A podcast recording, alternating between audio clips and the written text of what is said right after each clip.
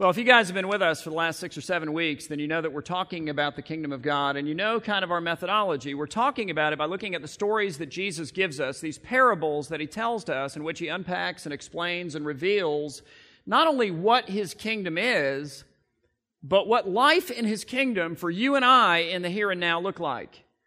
So we've seen a little bit about what the kingdom is, and we've said that it is something that Jesus inaugurated with his birth. It is something that he purchased with his life and with his death and with his burial and with his resurrection from the dead. It's something that he reigns and he rules over from the throne of heaven. Right now, it's something that he will bring in all of its fullness and all of its glory when he returns. But here's the next part. It's something that he builds by the Holy Spirit through people like you and me as we go out into the world proclaiming the message of this kingdom, the grace of Jesus and the mercy of Jesus and the forgiveness of Jesus and the eternal life that is found in, in Jesus. And as we go out into the world, living lives of grace and of mercy and of forgiveness, lives that are marked by eternity.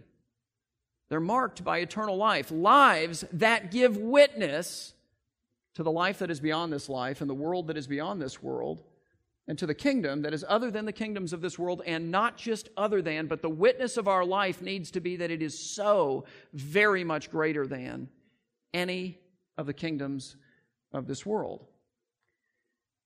And today, we come to a topic that provides us, I think, an area of our lives in which that witness of our life will either be most profoundly powerful or most deafeningly silent. And the topic is the topic of the kingdom and security. In other words, the issue is who or what do we really trust in for our security in life? Is it God or is it the other alternative, which is wealth? Because that's really the question.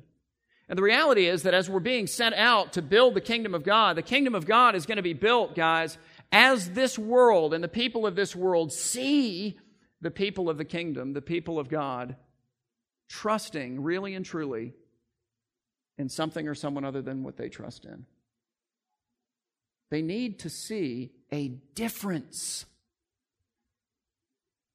A difference on this topic.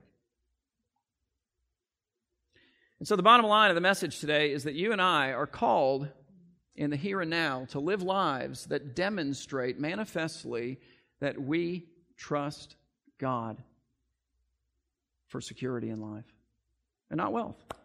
So, with that in mind, we pick up our study this morning in Luke chapter 12, where Luke tells us that as Jesus is teaching, somebody in the crowd who's just like really amped up about this particular topic has some question that he has to have answered for G- by Jesus. He has this thing that he wants Jesus to do, and he's so driven that he pushes his way through the crowd. He interrupts the church service. He yells out, like in the middle of Jesus speaking, and he says to him, Teacher, tell my brother to divide the inheritance with me, because the way that it worked in those days is the older brother would have gotten a double portion of the inheritance. In other words, he would have gotten twice as much as this guy, who clearly is the younger brother in this story.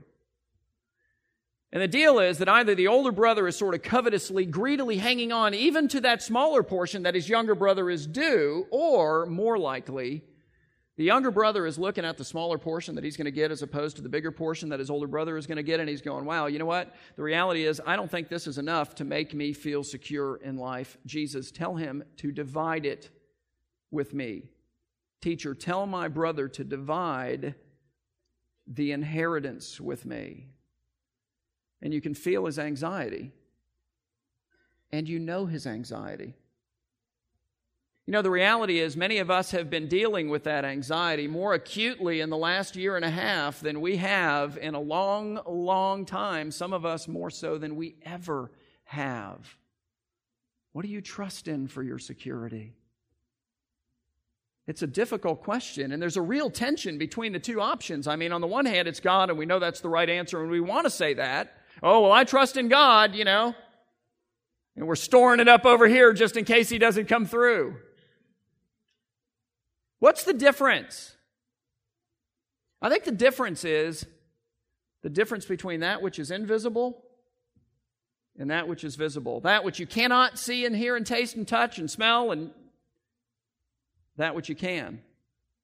The reality is that the world in which I live, the life that I am right now and here living, okay? The kingdoms that I operate in and that you operate in and we deal with on a daily basis, within that context, we can see and smell and hear and taste and touch wealth. We cannot do that with God, can we? Or with His kingdom, at least not audibly, not physically, not tangibly, and yet, it's the life beyond this life that I'm called to give witness to. It's the world beyond this world that I'm called with my life to go, hello, it exists. It's the kingdom that is not just other than the kingdom of the kingdoms of this world, but, but is so much greater than all of the kingdoms of this world that with the entirety of my life, I, I'm supposed to say, look at this. Believe in this, follow this. The world needs to see us act and live as though we believe in the invisible. And maybe they'll start believing in it. But this guy clearly doesn't. Someone in the crowd is so ramped up about his inheritance that he interrupts Jesus' message and he says, Teacher, tell my brother to divide the inheritance with me. And Jesus, who understands that the inheritance really isn't the issue, and it's not, said to them, Man who made me a judge or an arbitrator over you. He's saying, Look, I'm not going to get involved in your little domestic dispute, but he is willing to deal with the real issue for them and for me and for you. And we know that because he then says to them, Take care, and get this, and be on your guard. There's a vigilance to that, there's a constancy to that. You know, I mean, when you post a guard, you don't post him for like 30 seconds and then he's done. You take a watch in the night and you watch with vigilance your entire time that you're on guard. He's saying, be careful and maintain an ever present guard against covetousness, or as many translations translate this word, against greed. And the word really speaks of our appetites, it speaks of our desires. The idea being that when you trust in wealth for your security, you begin to covet it, you become greedy for it. Does that make sense? But here's the problem most of us are completely blind to the fact that that's us. You know, I mean, that's just not a word that we associate with ourselves. I mean, generally speaking, we're generous and this and that, you know. I mean, we don't think of ourselves as greedy people. We think I'm not covenant, I'm not covetous, I'm, I'm just ambitious, and ambition is good. But why are you ambitious? What are you ambitious for? You say, Well, I'm not covetous, Tom, I'm just driven. Okay, well, that's fine and that's great, and there's nothing wrong with being driven. I'm all about driven. Driven is awesome. Why are you driven? What drives you? Like, Tom, I'm not covetous. I'm just pursuing the American dream. And we, we state that as though that's like the unassailable goal of life. Like, nobody can question that, right? Really? Is that what you and I, as citizens of the kingdom of God, are to be pursuing? Are we to be pursuing the American dream? Is there anything wrong, by the way, with achieving the American dream? No. Is there anything wrong with having the American dream as the goal of your life?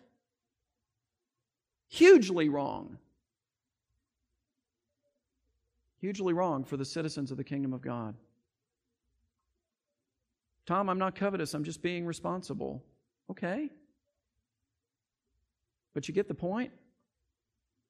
The point is that we oftentimes take that which is covetous in us and take that which is greed in us and we mask it or we hide it behind these other seemingly admirable things and just assume then the message isn't for us. It is for us because the reality is every person here, beginning with me, struggles with this. Every one of us. It's the struggle between the visible and the invisible. And it's tough. Jesus says this He says, Take care and be on your guard. It's vigilant. You have to constantly be on the guard against covetousness. But why? For one's life does not consist in the abundance of his possession. He's saying the security that you and I are looking for in life is not found in our stuff. It's not found in our wealth. It's not found in our possessions. It's not found in any of those things. It's not found in anything in this world. It is grounded and found solely in God. And then He gives us a story to make this unequivocally clear. Luke says Jesus says he told them a parable saying, and here it comes. He says, The land, and please don't miss the land, the land is huge. The land is big, and we run right by the land. He says, The land of a certain rich man produced plentifully. Now, time out a second. What produced plentifully? It was the land. Thanks. Yeah, I mean, it was clearly the land. Now, step out of this story for a second and step into your story and ask yourself, is that the way you see it?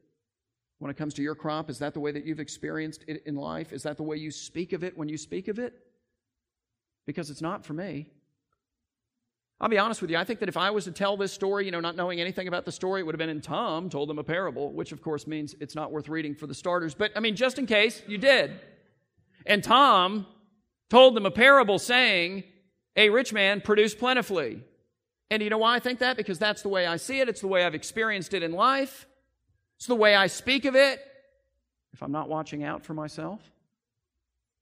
I mean, the reality is, you know, every diploma that I have, every award I've ever gotten, every honor that's ever been bestowed upon me, every title to everything that I own, it's not a lot, but, you know, I mean, really, everything, all of it has my name on it. And so does yours. And we've worked hard and we've studied hard and we've done the whole deferred gratification thing, you know. I mean, we've taken the money we could have spent, we did this and we invested and we saved and we strategized and we planned, at least a few of us did. And we saved up and we did and we conquered and we used and we went to class and we, yeah, I mean, you know, I mean, wow, it's I, I, I, it's me, me, me, it's my, my, my. Tom told us a parable saying a rich man produced plentifully. And we want it to say that. Because here's the deal if the rich man produced it, well, then it's his and he can do with it whatever he wants. And that's kind of the way we'd like it. Tom told us a parable saying a rich man produced plentifully, and then Jesus jumped in and screwed up the whole story and said, No! Now it was the land. The land of a rich man produced plentifully. And in saying that, he's not denying that this guy saved and studied and worked and deferred gratification and did this and invested wisely and bought the right piece of land and installed the right sprinklers and used the right fertilizer and planted the right seed at just the right time of, you know, the season and on and on. He doesn't deny any of this man's efforts. None of it. He just says, look, bottom line, the land. God produced the crop. And he did that for me, and he also did that for you. I mean, think about it this way in whatever crop you have, and don't let the idea of the rich man fool you in this story. It doesn't just refer to people with wealth, it refers to people who were wanting for wealth. The rich man in the Bible is the guy who trusts in his wealth, however much or little he has. There are wealthy, wealthy people who don't trust in it, and there are people who have virtually nothing who qualify perfectly for this story. But in whatever crop you have, you had to be alive to produce it. I mean, we're going to go with that, aren't we? Can you take credit for that? I'm going to go with no. All right, how about your body? Did you create that because you used it? How about your intelligence? Did you create that because you used it? How about the air you breathed? The air was helpful. It just was. Can you take credit for that? Maybe for a little of the smog, but that's it. Your gifts, your ability, your personality, your energy, your creativity, your stamina, your health. Just go down the list. And yeah, you made the most of the opportunities when they came your way, but first they came your way. Tom told us a parable saying a rich man produced plentifully. And then Jesus spoke up and said, No, it's not the way that it worked for him, and it's not the way that it works for me, and it's not the way that it has worked either for you. The land of a rich man produced plentifully, but like many of us, he just he didn't get that. And he thought to himself, so he takes counsel with himself about what he's going to do with his, and I put it in quotes, stuff. If you're wondering if you're this guy, think about that. We speak of it as though it's ours. We treat it as though it's ours. We do with it whatever we want as though it's ours to do with whatever we want. And we take counsel with God. Now we're a little afraid of what he says, and actually we know what he says, and so that, you know, that kind of rules him out of the whole conversation. The land produced plentifully, and he thought to himself, now watch the pronouns, what shall I do? For I have nowhere to store my crops. He speaks of it as though it belongs to him and he can do whatever he wants with it, which is what? To store it up and trust it in, it in it for security, to hang on to it thinking that in it he's safe. And so he said, I will do this. I will tear down my barns and build larger ones, and there I will store all my grain and all my goods. And I will say to my soul, Soul, you have ample goods laid up for many years. Relax, eat, drink, and be merry. You see, this guy is living the American dream. He is the guy that so many of us would like to be. That's what makes this story so difficult, so frankly, terrifyingly penetrating. I've noticed that Jesus never beats around the bush. I don't know if you've picked up on that. He is what I might call an overly direct person, but I would ask you, is he really overly direct? He's not, is he? And so you have to think about that. You know, we hear these kinds of stories, and it's going to get real direct here in a second. Just kind of a little preview. Get ready for that, okay? It's going to get real direct here in a second, particularly when Jesus says what God has to say to the rich man. But here's the point. You know, we hear it and we almost cringe. It's like, ooh, it's just so countercultural. It's painful. But is it inappropriately direct? The Lord is perfect. He is neither excessive in his statements and neither is he deficient. He is the mean. He is perfectly virtuous in all things. And so when we come to something like this and we're like, wow, that's direct, you know, yeah, yeah. The rich man said to himself, He said, I will do this. I will tear down my barns. That's what I'm going to do. And I will build larger ones. And there I will store up all my grain and goods. And I will say to my soul, Soul, you have ample goods laid up for many years. Relax, eat, drink, and be merry. What's so interesting is that little word soul there in the Greek is the word suke. I know you were wondering about that, so I just threw that out there for you. But the reason I say that is it's the exact same word that Jesus uses three chapters earlier in Luke 9, verse 23, where he says this. He says, And Jesus said to all, If anyone would come after me, meaning if anyone would really set out by the power of my Spirit to live the kind of life that gives witness to the life after this life and, and the world beyond this world and the kingdom that's not just other than all the kingdoms of this world, but so very much greater than, then let him take all of the good things that I give him because, hello, the land produces it, and store it up for himself so that he can rest secure and eat, drink, and be merry.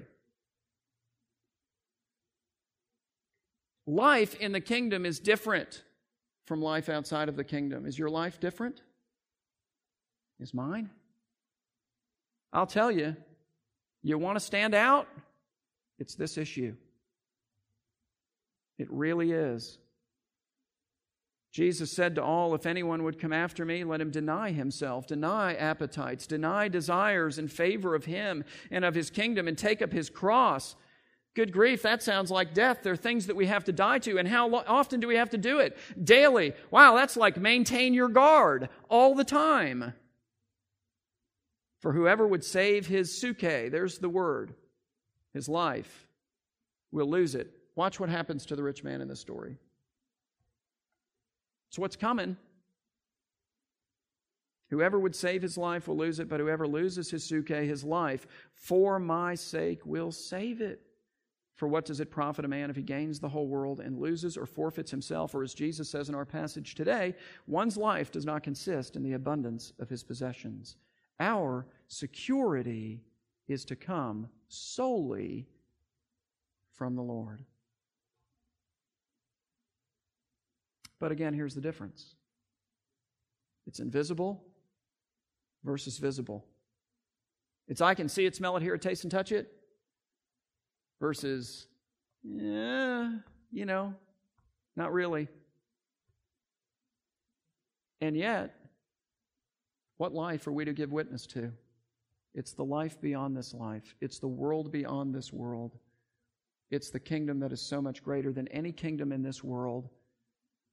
And people will notice when we begin to live in light of that world. Lives marked by eternity, lives that manifest and demonstrate that our security is in our Lord. Jesus says, The land of a rich man produced plentifully, and he thought to himself, What shall I do? For I have nowhere to store my crops. And he said, I will do this. I will tear down my barns and build larger ones, and there I will store up all of my grain and my goods. And I will say to my soul, Soul, you have ample goods, laid up for many years. Relax, eat, and drink, and be merry. And in any other context, in any other setting, we would call him wise. We would call him successful. We'd sign up for his seminars. We'd pattern our lives after him. We'd hold him up as an example of a guy who's made it. But God said to him, Fool. Why? Because he's a shrewd businessman? No. Because he has a lot of stuff? No. Because he worked hard? No. Because he had a solid investment plan and stored up for his family and, and, you know, for decades even? No. The Bible is not against wealth, guys. In fact, if you'll read through the Proverbs, it tells you how to avoid poverty and to accumulate wealth. Poverty is not some sanctified spiritual condition. It's none of those things. He's a fool because he thinks that in his wealth, he's safe, he's secure. And so then he becomes covetous of it. And then he becomes greedy of it. God said to him, Fool, for this night your very soul, your suke, there it is again, is required of you, for that too, parenthetically, is a gift. That too is on loan from God.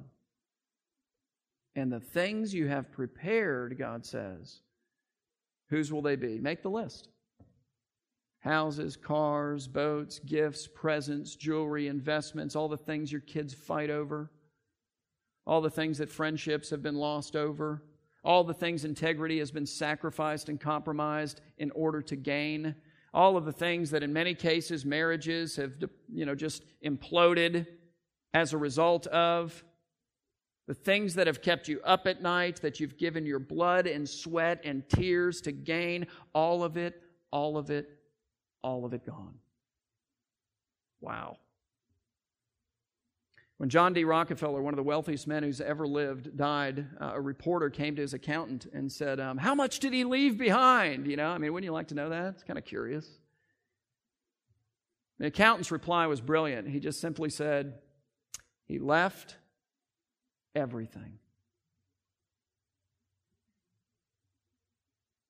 Security and life are not found in wealth. Bottom line, they can't buy you what you're really longing for, looking for, hoping for, no matter how much of it you store up. This is a call for us to trust in God. Security is found in God, and that is a reality that ought to begin to take shape in our life. It ought to change the way we look at things, the way we live, the things that we deal with. Life in the kingdom for you and I, by faith in Christ, is to be different from everyone else's life. It should make us, for example, a whole lot more generous. Generous with our time, generous with our talents, generous with our abilities. Generous with our money too. Generous in every sense as we realize we don't have to deploy all of that frantically trying to gain more and more and more and more because in that is safety and security. No, no, no, it's not. No, security is found in God, and that should liberate us and release through us resources of every kind. If you're wondering if this guy is you, ask yourself are you generous? That reality should liberate us from a whole host of insecurities and anxieties, too. And we've had a bunch of that the last year and a half, right? As we realize that this stuff that's been dwindling, well, okay, yeah, as hard as it is to watch, it's not ultimately what I trust in in life. God is my security, and He is immovable and He is unchangeable. And He is ever faithful. It should free us from some of the cravings and the desires that we have for more and more and more and more and the incessant need for more. More doesn't help, more is not the answer. The Lord is.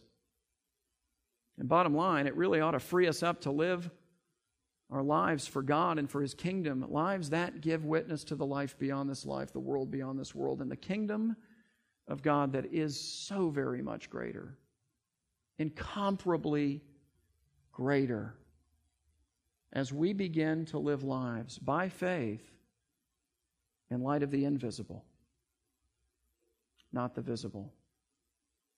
Jesus gives the rebuke of the Lord to this guy who comes to him with a ball full of angst, you know. Tell my brother to divide the inheritance. Because I just don't know if this is enough for me to feel secure. But he delivers it to us too. We, all of us, fit this mold, more or less. But God said to him, Fool, this night your very soul is required of you, and the things you have prepared, whose will they be? And then he says, So is the one who lays up treasure for himself and is not rich toward God. And let me be clear about that. He's not saying, so is the one, you know, who doesn't give all of his money to the poor or to the church or to parachurch organizations. That's not what that means. It means, so is the one who has focused his life on himself and on piling up enough stuff to make himself feel secure, and has not, therefore, focused his life on God and the purposes of God, in which, really and truly, is security. So, who or what do you trust in for your security? Is it what's visible, or is it the invisible, ever faithful God? Let's pray. Lord, we thank you for your kingdom. God, we thank you for even difficult words. Lord, we thank you for our Lord who so well patterns this, who gave away all the wealth of heaven to enter into our humanity as a slave Galilean, and who gave away his life, all of his riches, even his life that we might by faith be made rich. We thank you, Father, for the call on our lives to build His kingdom, a kingdom that never fails and that never ends. And we thank you for the promise that we have that in you is life and security. I pray that you would increase our faith and our vision of God and I pray that you would help us to live lives that give witness to the invisible by trusting and demonstrating that trust in the invisible, ever faithful God. We thank you and we praise you in Jesus' name. Amen.